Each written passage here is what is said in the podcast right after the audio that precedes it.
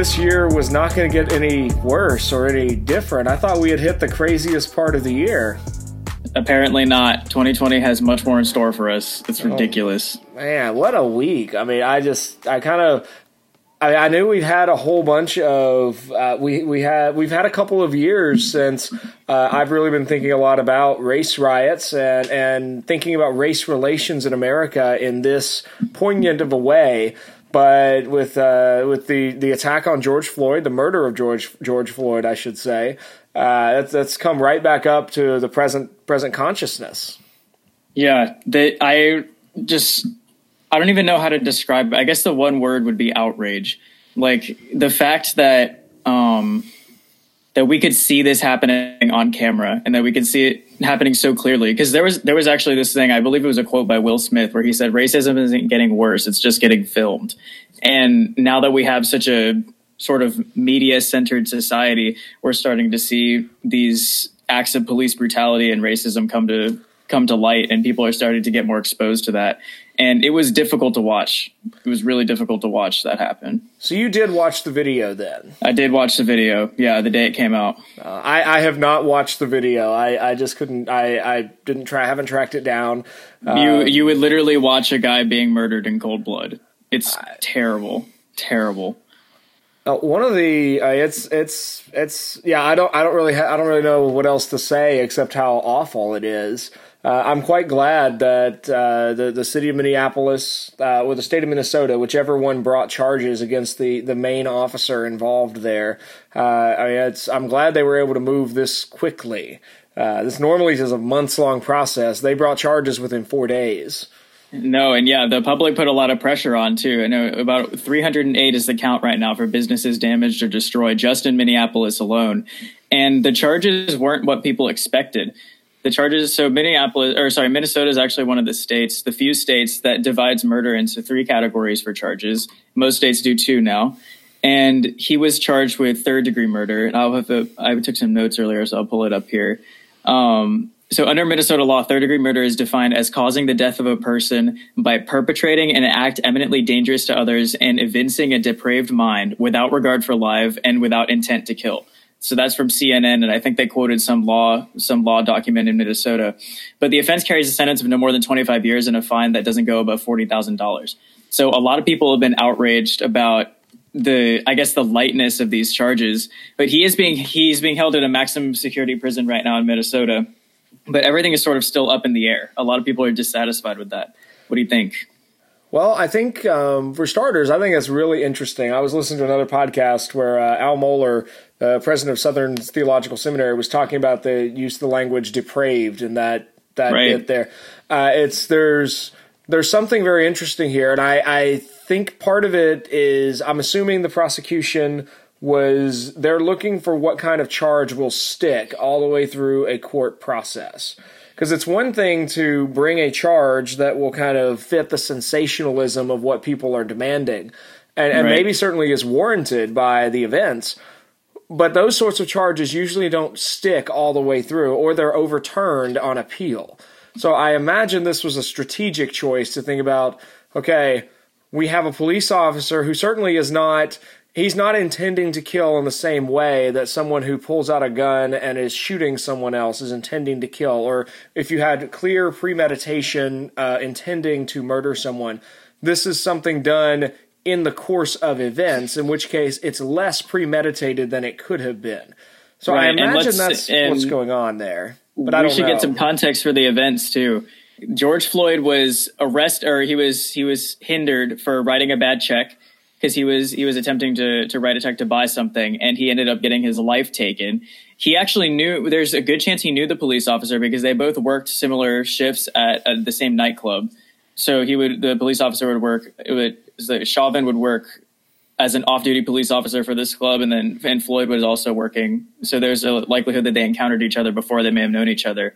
But the I think people so people are outraged at these charges because they seem light the goal, and I know prosecutors were saying that they were having trouble proving the intent because intent's a difficult thing to prove. That's like what a lot of murder cases are based around. So what they're going for is something called depraved indifference, which means that you disregarded the risk and did something that was so dangerous that you knew death could potentially occur. So it's almost like a negligent sort of thing because you're participating in a, a dangerous action, and in this case, the officer's abusing his authority to to basically kill this guy. And even though there may not have been the intent to kill, which I would beg to differ, I'm sure a lot of people beg to differ. We, we can't really know what's going on inside his head. He was negligent to the point at which this guy's life was clearly at risk. He was he was unresponsive for the last two of those eight minutes where that guy's knee was on his neck. So if that doesn't show you that you're being negligent, I don't know what does. Well, especially the the line I've heard quoted a lot is the "I can't breathe, I can't breathe." I mean, that's a. I, I think that's a. That's the kind of language that is stressed in all kinds of first responder training, where you're you're listening for those sorts of comments. Uh, that that that's indicative of something pretty serious. So, the other thing I think is interesting, since we're we're talking about this, we should also mention um, there's been several police chiefs nationwide who have come out on record saying that this guy was clear, or the the officer in question he is clearly acting terribly. Uh, there's not been any yeah. attempt to justify or agree with. Like everyone who's looked at this video has said, clearly this guy is not following proper police procedure. Yeah, he had 18 complaints filed against him too already before this. So people were clearly unhappy with this guy. Now, I, I'm really curious, and this is the sort of thing. It's one of the reasons I'm glad we at least waited a couple days before we had a podcast conversation about this. Um, mm-hmm. And one of yeah. the reasons it takes so long for uh, any sort of justice to be served in these sorts of moments uh, is that there's lots of background details. It takes a while. If there was going to be a formal investigation, you'd have to really dig into this guy's life and figure out the details of what's going on. I'm really curious about the sta- sta- status of the police unions in Minneapolis, and I'm wondering yeah. if there is any part of police unions protecting a union member from any kind of natural consequences to previous complaints filed against this officer. Again, don't know that, but I think it's plausible. Yeah. Because 18 complaints, my goodness, that's a lot. Yeah, this stuff is still raw. I mean, this could happen any day from now, any day in the future.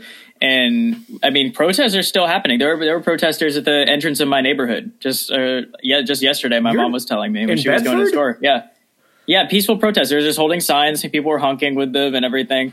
Um, wow. And in downtown Raleigh, we had more violent sorts of protests that were intended to be peaceful at first.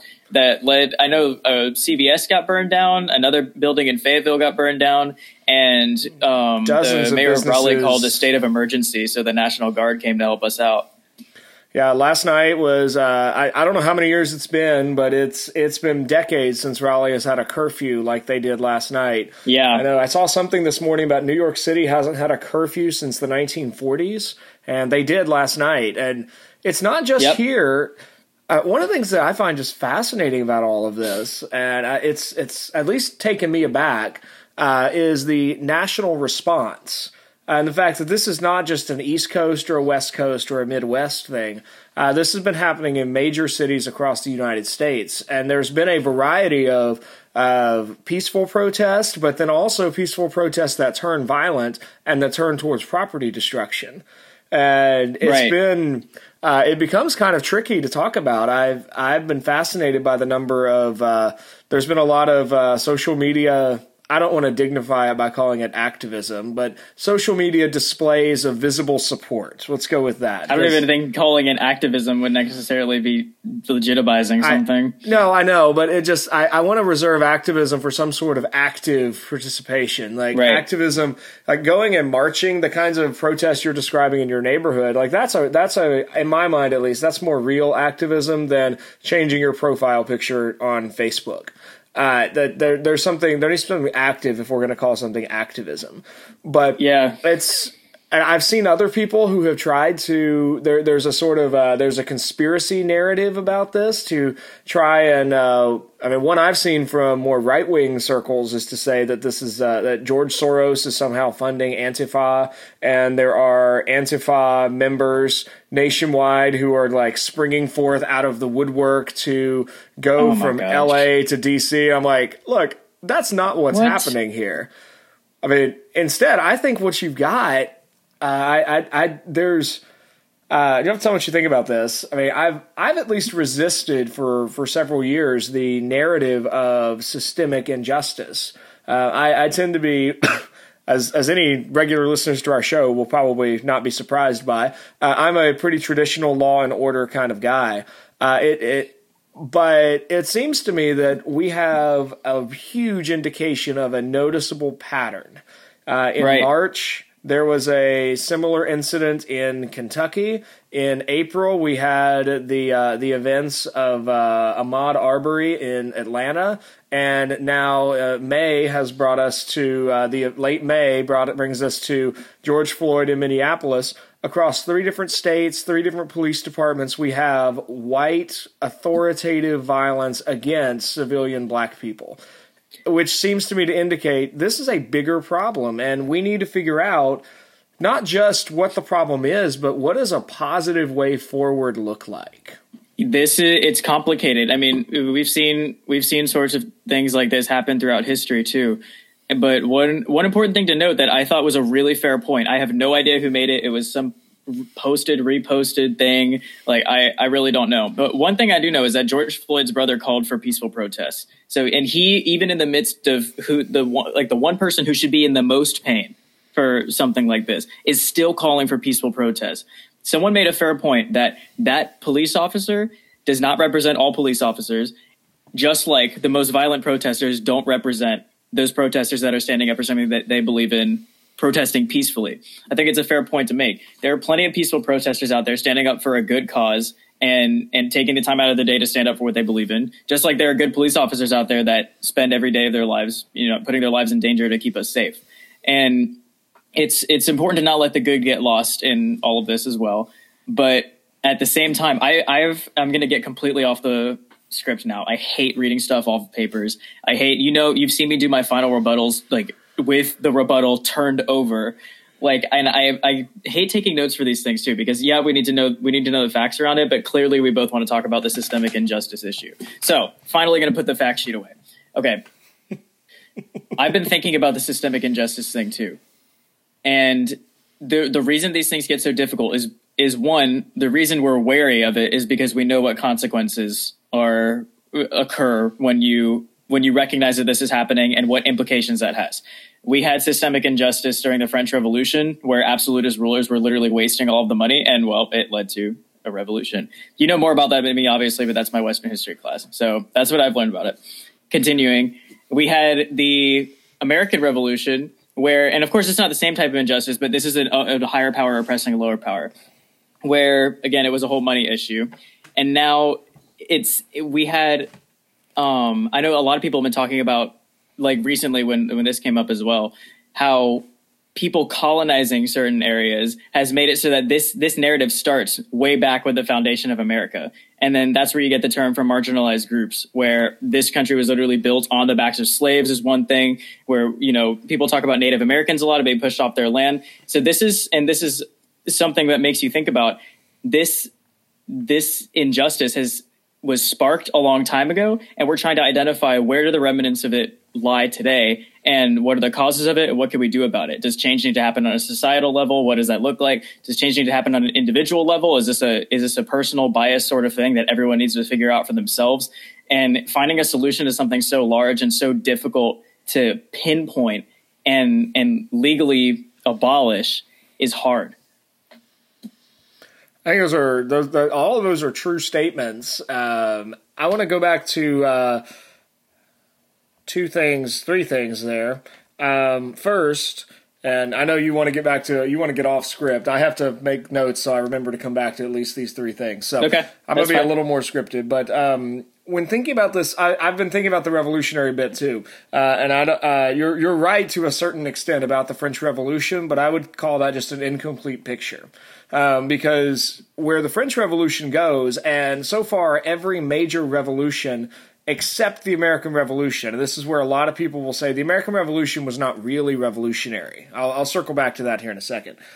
But where the French Revolution goes is you have this mass uprising that is sort of organized at first that does overthrow the status quo and uh, King Louis the Sixteenth is beheaded. There's a new government, and suddenly the people are in charge Well, what you go through then over from 1791 through uh, through 1805 are three different forms of government governed by at least five different constitutions. And in the middle of all of that, from 1795 to 1797, I think, no, it's 1793 to 1795. And if any French history war buffs want, uh, French history buffs want to write in and correct my dates, please do. I don't have a textbook in front of me. Uh, I'm doing this from memory. So, uh, but in the middle of that, you get a couple of years that are famously called Robespierre's Terror. Uh, did y'all talk about the terror in your history class? Okay. Nope. No. All right. So the terror occurs when you have the government is now, they can kill anyone who is not revolutionary enough. And so what you end up getting are lots and lots of neighbors who rat out their the people they don't like. And suddenly you get this period of time where there's a guy, Robespierre, who is head of a thing called the Committee of Public Safety. Sounds really positive and helpful, right? False. What it actually means is that Robespierre can behead anyone who is not revolutionary enough. And this is where, uh, and it didn't require the the evident the rules of evidence are thrown out. Uh, any kind of trial by jury is gone, and it's all done in the name of protecting the French Republic. And there's this constant fear that somehow the monarchist powers of Central Europe and Britain are going to send in spies to overturn the new French Republic. And so we need to beware of any counter revolutionary people and behead them. So I bring that up as an example because there there is a uh, I think there's a great argument to be made that modernity is formed really out of uh, a huge piece of modern theories of government are born out of the French Revolution.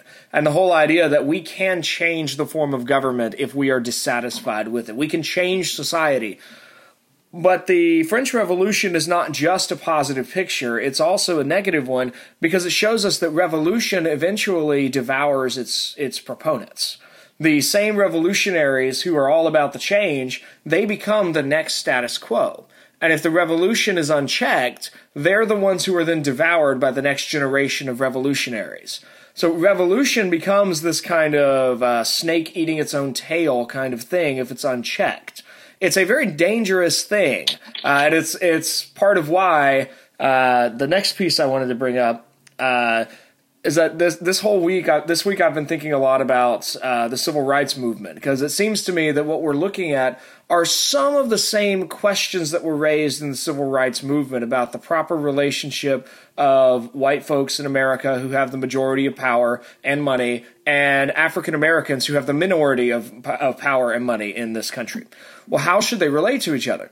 Well, and the, the civil rights movement is fascinating uh, in part because you have two different guys who view two, bring up two very different pictures of how change ought to happen.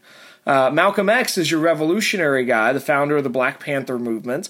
Uh, he's a lot of his kind of strategy, I think, is that the is is in part has been is alive today in the Black Lives Matter movement. As much as that can be called a movement, it seems much more organic. There doesn't seem to me to be a central leader. It seems to kind of be sort of a, a hashtag and a t shirt more than it is a definitive movement that is organized with particular policy goals. But Malcolm X wanted immediate change, and he believed that violence was the road to get there. And he was he had strong ties to another group called the Nation of Islam, where they were looking for immediate radical overthrow of the status quo to bring about a more just world. Well, your counterpart is Martin Luther King Jr. And he is a fascinating figure, uh, and he brings up this picture of nonviolent protest. And he argued that the only real way to bring about change is that you replace injustice not with another injustice. Uh, he argued that if we get there by violence, we will only have replaced injustice with a new form of injustice. In order to do that, the only way to really bring about change is to provoke the conscience of the majority such that they see what is wrong in what they're doing and that the suffering of uh, people publicly for the cause should prompt the conscience of the majority power holders to bring about a better world. And so, nonviolent protest, Dr. King argued, was the only real way to bring about lasting change that would because it actually is involved in changing the hearts of people rather than just spurring increased anger. So, all of which brings back around to the whole question of like, okay, I, I still don't know. I don't know how to navigate this one. I'm just posing the question. I want to toss it back your way. I don't know how we deal with the fact that what we seem to have is a widespread issue, but at the point where it is systemic, if it truly is systemic, then it's really hard to figure out what exactly should individual people do. Besides telling individual people don't be racist. I, I, I think that narrative has been trumpeted a lot. Uh, I don't think there's anybody out there who is waiting to be told, don't be racist. Being racist is bad and evil and wrong and causes suffering. I don't think anybody's waiting to be told that. So the real question is, like, what do we do?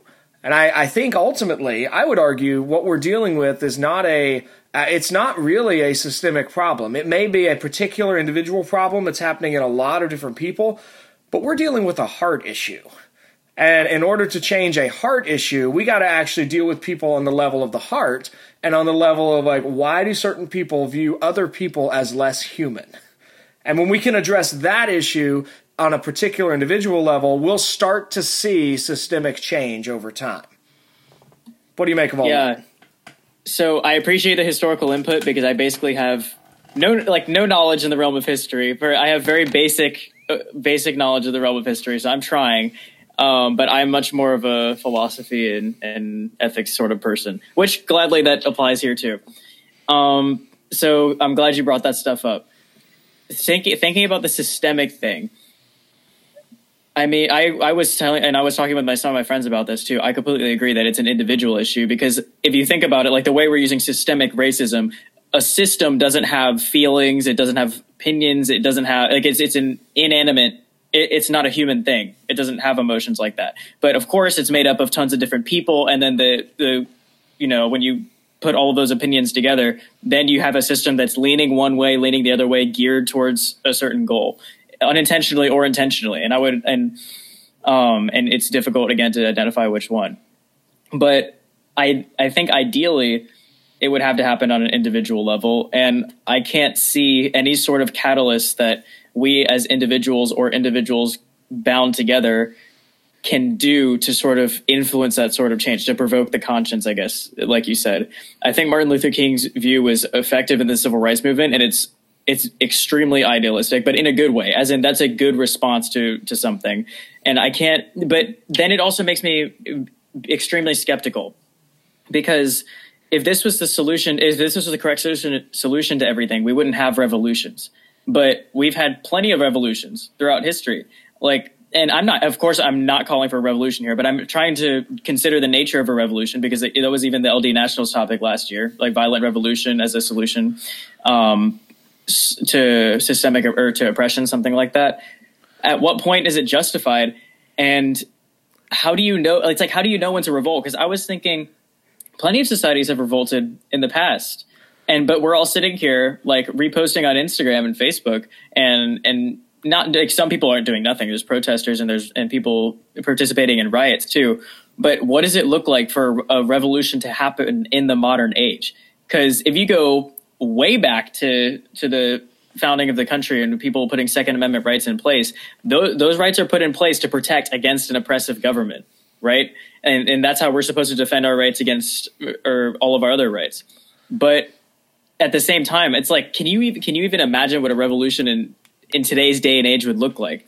And I wish I could almost go back and observe people in history and and see what level of thinking they were on or what level of systemic oppression they were able to identify and what they thought they needed to do about it and how you get so many people behind that because right now it feels like we're really divided and like one of the one of the things i see all the time because again, it's just division, division, division, division. Revolution means you need to have people bound together towards a common goal. You're all recognizing the exact same problem and you're going to solve it.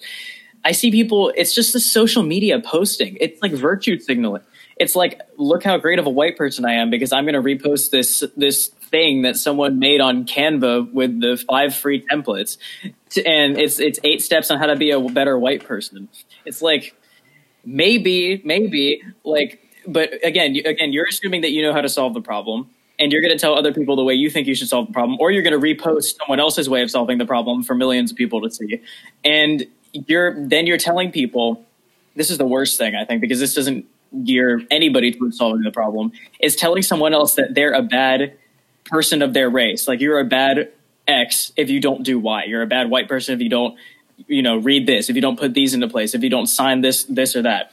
It's like I don't I don't know how you expect I don't know how you expect change to occur if you do that. I don't know how you expect peaceful protesters to be completely behind you when you do something like that. It's like there's categories of people that care about this. Like peaceful protesters is the one I would point to that are advocating for something they believe in. They're doing it peacefully and they're doing it respectfully and they're recognizing the terrible death of of George Floyd, which I'm completely behind them. And then there's people starting riots. There are people using this as an excuse to bust down a store window and steal a 40 inch TV and take it home. And it's just disgusting. How do you leverage the death of someone to cause that sort of violence for your own selfish gain, just to feel like you're a part of something bigger that you don't even really care about? That's terrible. It, it really is. And also, uh, we should take a moment and just point out of all things, like, why has the flat screen TV been the thing to loot? I mean, like, we bought a flat screen TV, I think, two years ago, three years ago. We got like a 54 inch flat screen TV when we moved into this house, and I think we paid like 250 or 300 bucks for it. Like, 300 bucks is not worth stealing like I mean, I if mean, I was going to really like, steal it's like the ultimate quarantine discount. People just see this this murder as an opportunity to break down windows well, and steal flat screen TVs. Let's not dismiss it all, though. Not that not that you were doing that. Um, let me back up to your thought about revolution because I think this is really key. I think we're getting at some really good stuff here. A part of this has to do with the nature of change, and the, and really, if we go play the uh, a true debater game and play the revo- the definitions game. Uh, if we part of this has to do with the nature of a revolution and why the American Revolution really was not a revolution. Um, so if we can let's let's go back to that for a moment because a revolution, the word gets its modern connotation after the scientific revolution and discovering that the understanding of the universe literally stood on its head.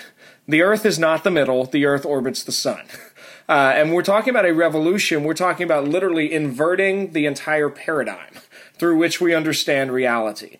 So, in terms of governments, a military or political revolution is looking to have a complete rejection of the status quo and replace the government with something completely different.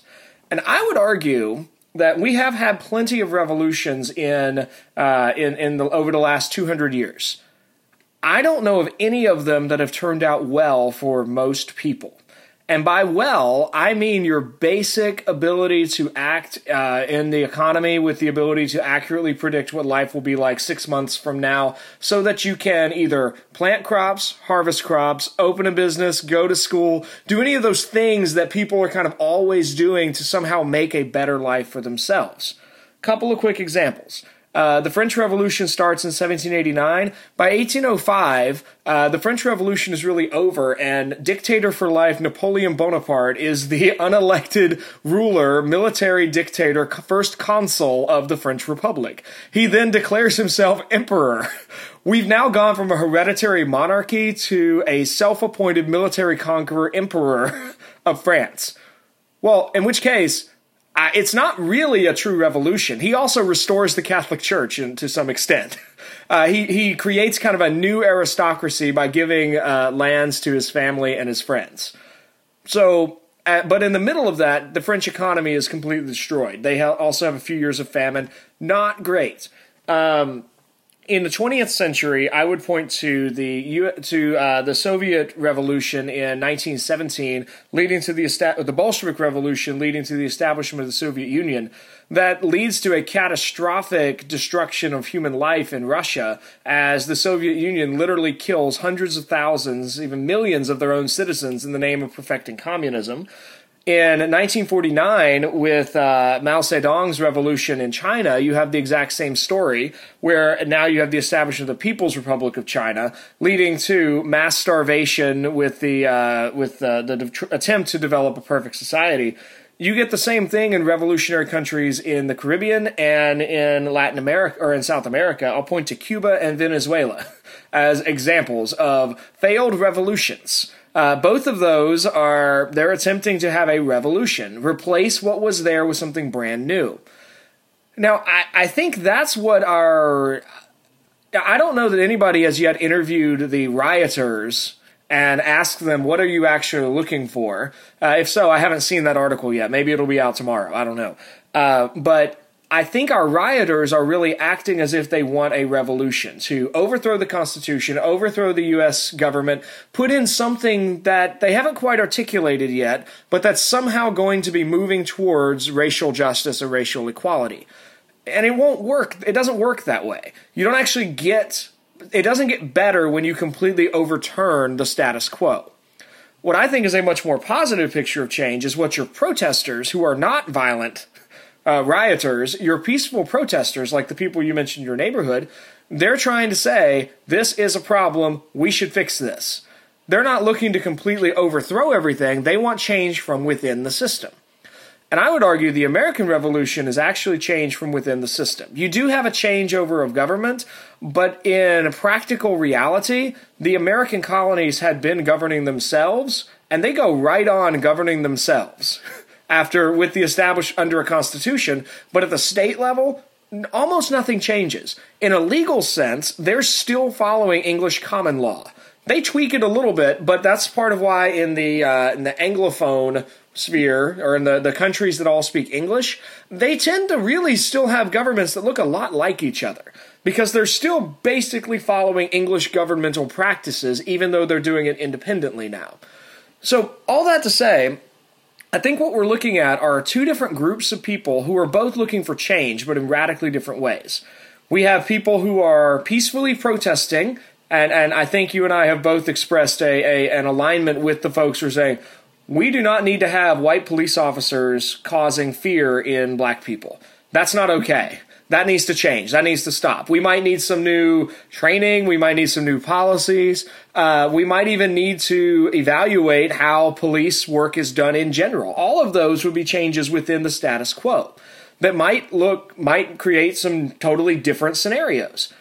But we're not, neither of us seem to be calling for somehow rejecting the existence of America. I just don't know what we would change in like I don't know what we would change in the system to solve the problem because you could put different police training like you can put because policies are put in place to solve specific problems like and I don't know for some reason that just reminded me of when Dr. Church was teaching me in our STEM class where there was an objective and then there was a specific means to get to the end of the objective and then you would know if you achieved it based on how the project turned out but here there there is no defined objective. The objective is to fight ideological racism. So you're fighting against an idea, and you're, you're the path to get there. Like, how do you weed out? How do you suffocate an idea within a system where you can't even identify where it, it is because it's uh, on an individual basis? And I am not. I'm, but I'm also not going to. I'm going to try to not be too skeptical of our ability to systematically fight this because I'm standing with the protesters here. I think there are changes that could be made who knows what they are. Everyone's got different opinions on that. That could help solve the problem. Maybe looking for signs of racism and trying to find a way to measure that to the point where you would be able to discharge someone from the police force if they exhibited too many bad signs, if there was a certain number of complaints, like 18 maybe. I don't know. Like there's that should have been a red flag. I'm just going to put that out there. But I don't know what the average is, but that still should be a red flag but yeah, it's it's a difficult problem to deal with. There's a lot of different ways we could go about it, and I think we should just keep trying things and keep trying to. Again, like you said, this is a this is a very personal and, and heart issue at the center of it because if it's an idea, it's an idea that people hold, and it's it's a bias thing. It's definitely an individual thing that needs to change. Well, I think um, that's probably a, a, good spot to mention two last things, and we should maybe begin wrapping this particular episode up. Um, first thing I'll say in response to that is that I think one thing we can do, uh, and at least this has been my experience with this particular question, is that for white conservatives in particular, which is exactly where I would identify myself, I am a, a white guy who. Uh, so far is not registered Republican, but has voted towards the right, even though I'm usually grumpy when I go to vote because I don't like any of my options. Uh, uh, but I was I grew up I was born in Alabama. I grew up in Tennessee and Virginia. Uh, so uh, I'm I'm rather southern in my my sympathies. Uh, I, I think part of this may just be uh, may, might begin with recognizing, and this just I suspect this is a difference between you and I, Ethan. Um, I, it took me quite a while to recognize that there was a problem. Uh, and it, it took a, a couple years back, I took a class with an African American theology professor, a guy named Walter Strickland. He's now finished his PhD, so he's Dr. Walter Strickland. And he told me his story, and that just, it kind of rocked me. And his story convinced me, and, and I realize many of our listeners might be appalled that there are people who need to be convinced of this. Uh, but that is, thinking, yeah, that, that would be. That, yeah, that is true, that there are people who don't believe that there are different experiences here. And I think part of moving towards a place where we can see solutions is recognizing that there are very different experiences. And we approach, people approach the police from a very different angles, particularly. So in this case, you've got a, uh, a white experience that is, I do think, is profoundly different from a black experience when it comes to the police. And the way Walter kind of at least opened my eyes to this was talking about it was uh, this was back in 2017, so we were just past Ferguson and I think two other uh, moments of police shootings of white people. And Walter had come to my church, and he had uh, he told this story as the beginning of a seminar that he did at our church. So I, I don't think I'm, I'm not violating any confidences to tell this story on on the air. I don't think. Uh, he had arrived at our church about an hour before the seminar, the conference seminar was going to begin. And he was there. There was no one there.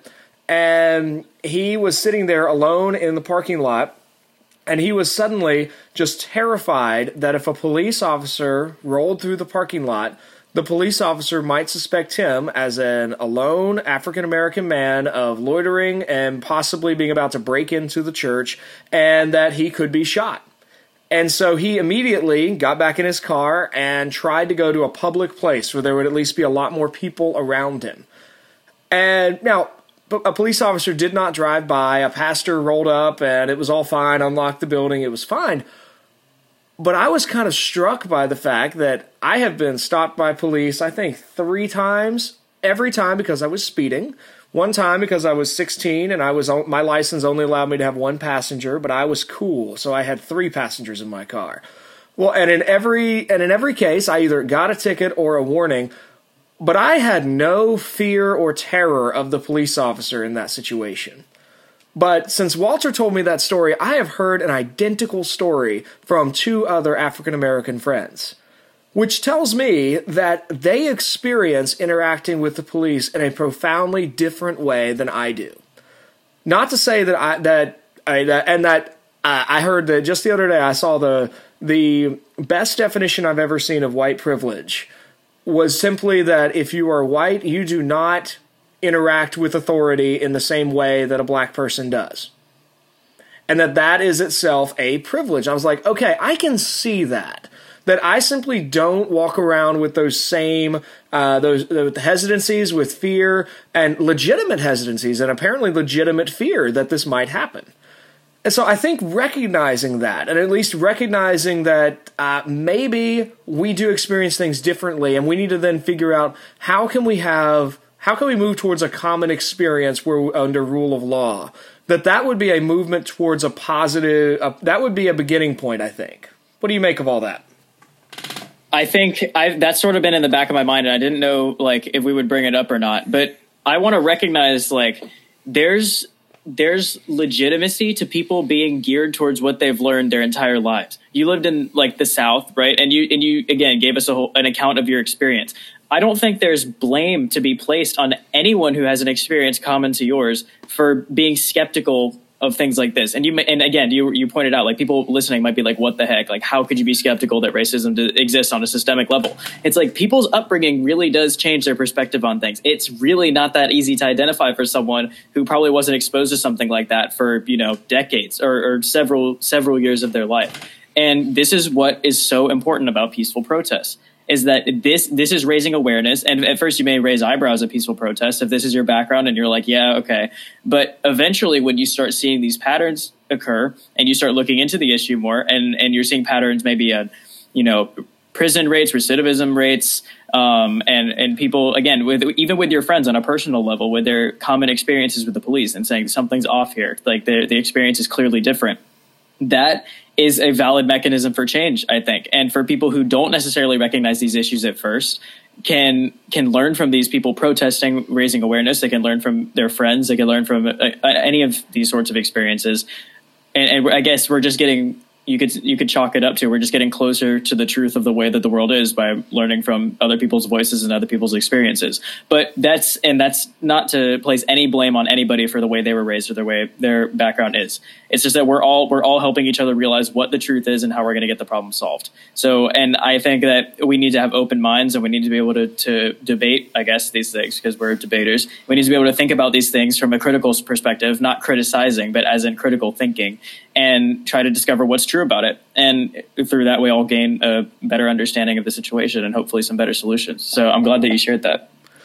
Well, that, that's probably a perfect segue to uh, introduce the uh, whole idea of our summer series of episodes.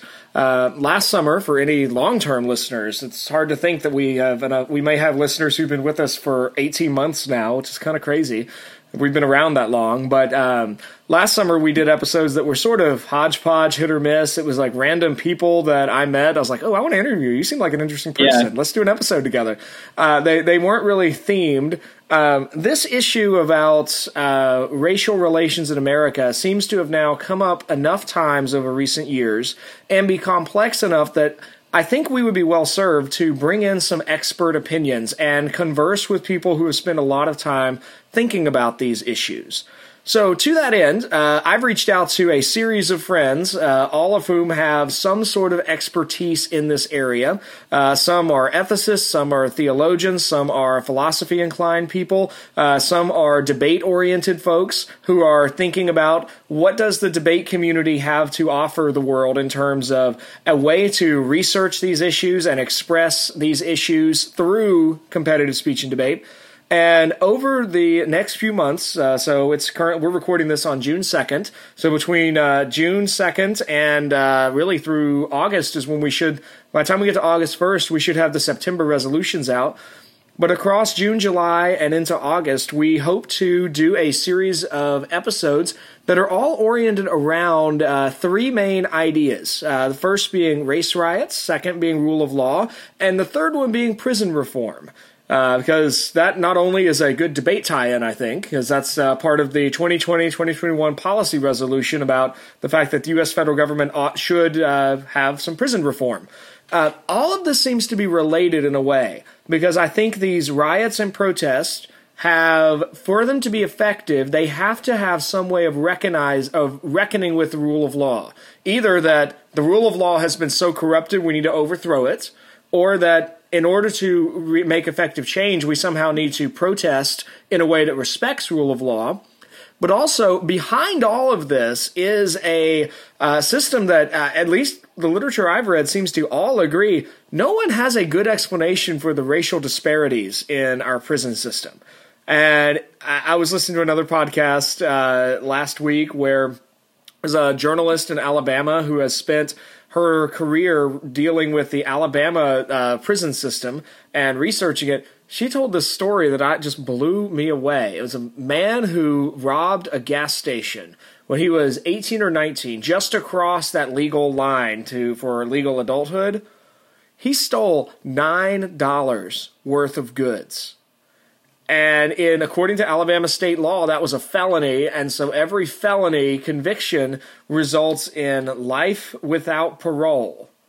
Dude has been what? in prison for 55 years for stealing $9 worth of stuff.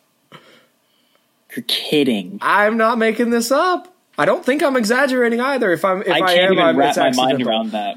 I mean, like, we're talking about so wrapped up in all of this, like I think the part of what too is happening, there's some sort of residual anger at an unjust system. So this is more complicated, I think, Ethan, than you and I can really grapple with. We need to reach out to some experts and bring them on the show and get their insight into this. Here's what we're gonna do. We're gonna bring experts on the show. We're gonna think to the best of our ability. We're gonna gather all the facts that we can, and because clearly there's a problem here, and clearly it's gonna take more than our generation to solve hopefully hopefully it will be solved but i mean it's an ideological issue so you'll always have groups that fall in there. There's a problem. We're going to talk about it. We're going to find people who know about it. We're going to have open minds and we're going to do the best we can to solve it. And that's what we can do. Well, there it is, ladies and gentlemen. Uh, now, we kind of skipped our intro. Uh, hopefully, you know what show you're listening to if you've made it all the way to the end. Oh, yeah. we kind of forgot to do that. This is the first episode where we've not done that intro. So that means that, that's fine. We're good. Yeah, that's fun. That's good. Well, uh, just in case you have questions or comments for us about this episode, or uh, if you have some level of expertise on this issue and want to reach out to us and volunteer to come on the show, uh, we, we'd love to hear from you. Ethan, how can people get in touch with us if they want to let us know anything about this show? If you want to get in touch with us, you can do so uh, at what's the res at gmail.com. That's W H A T S T H E R E S at gmail.com. You can go to our website, www.what'stheres.com. We have all of our contact information there and we post all of our episodes there on a daily basis. And we also have, um, we have an Instagram, Twitter, and Reddit account that's at what's the res underscore where you can reach out to us as well. And until next time, work hard, speak well, and seek the truth.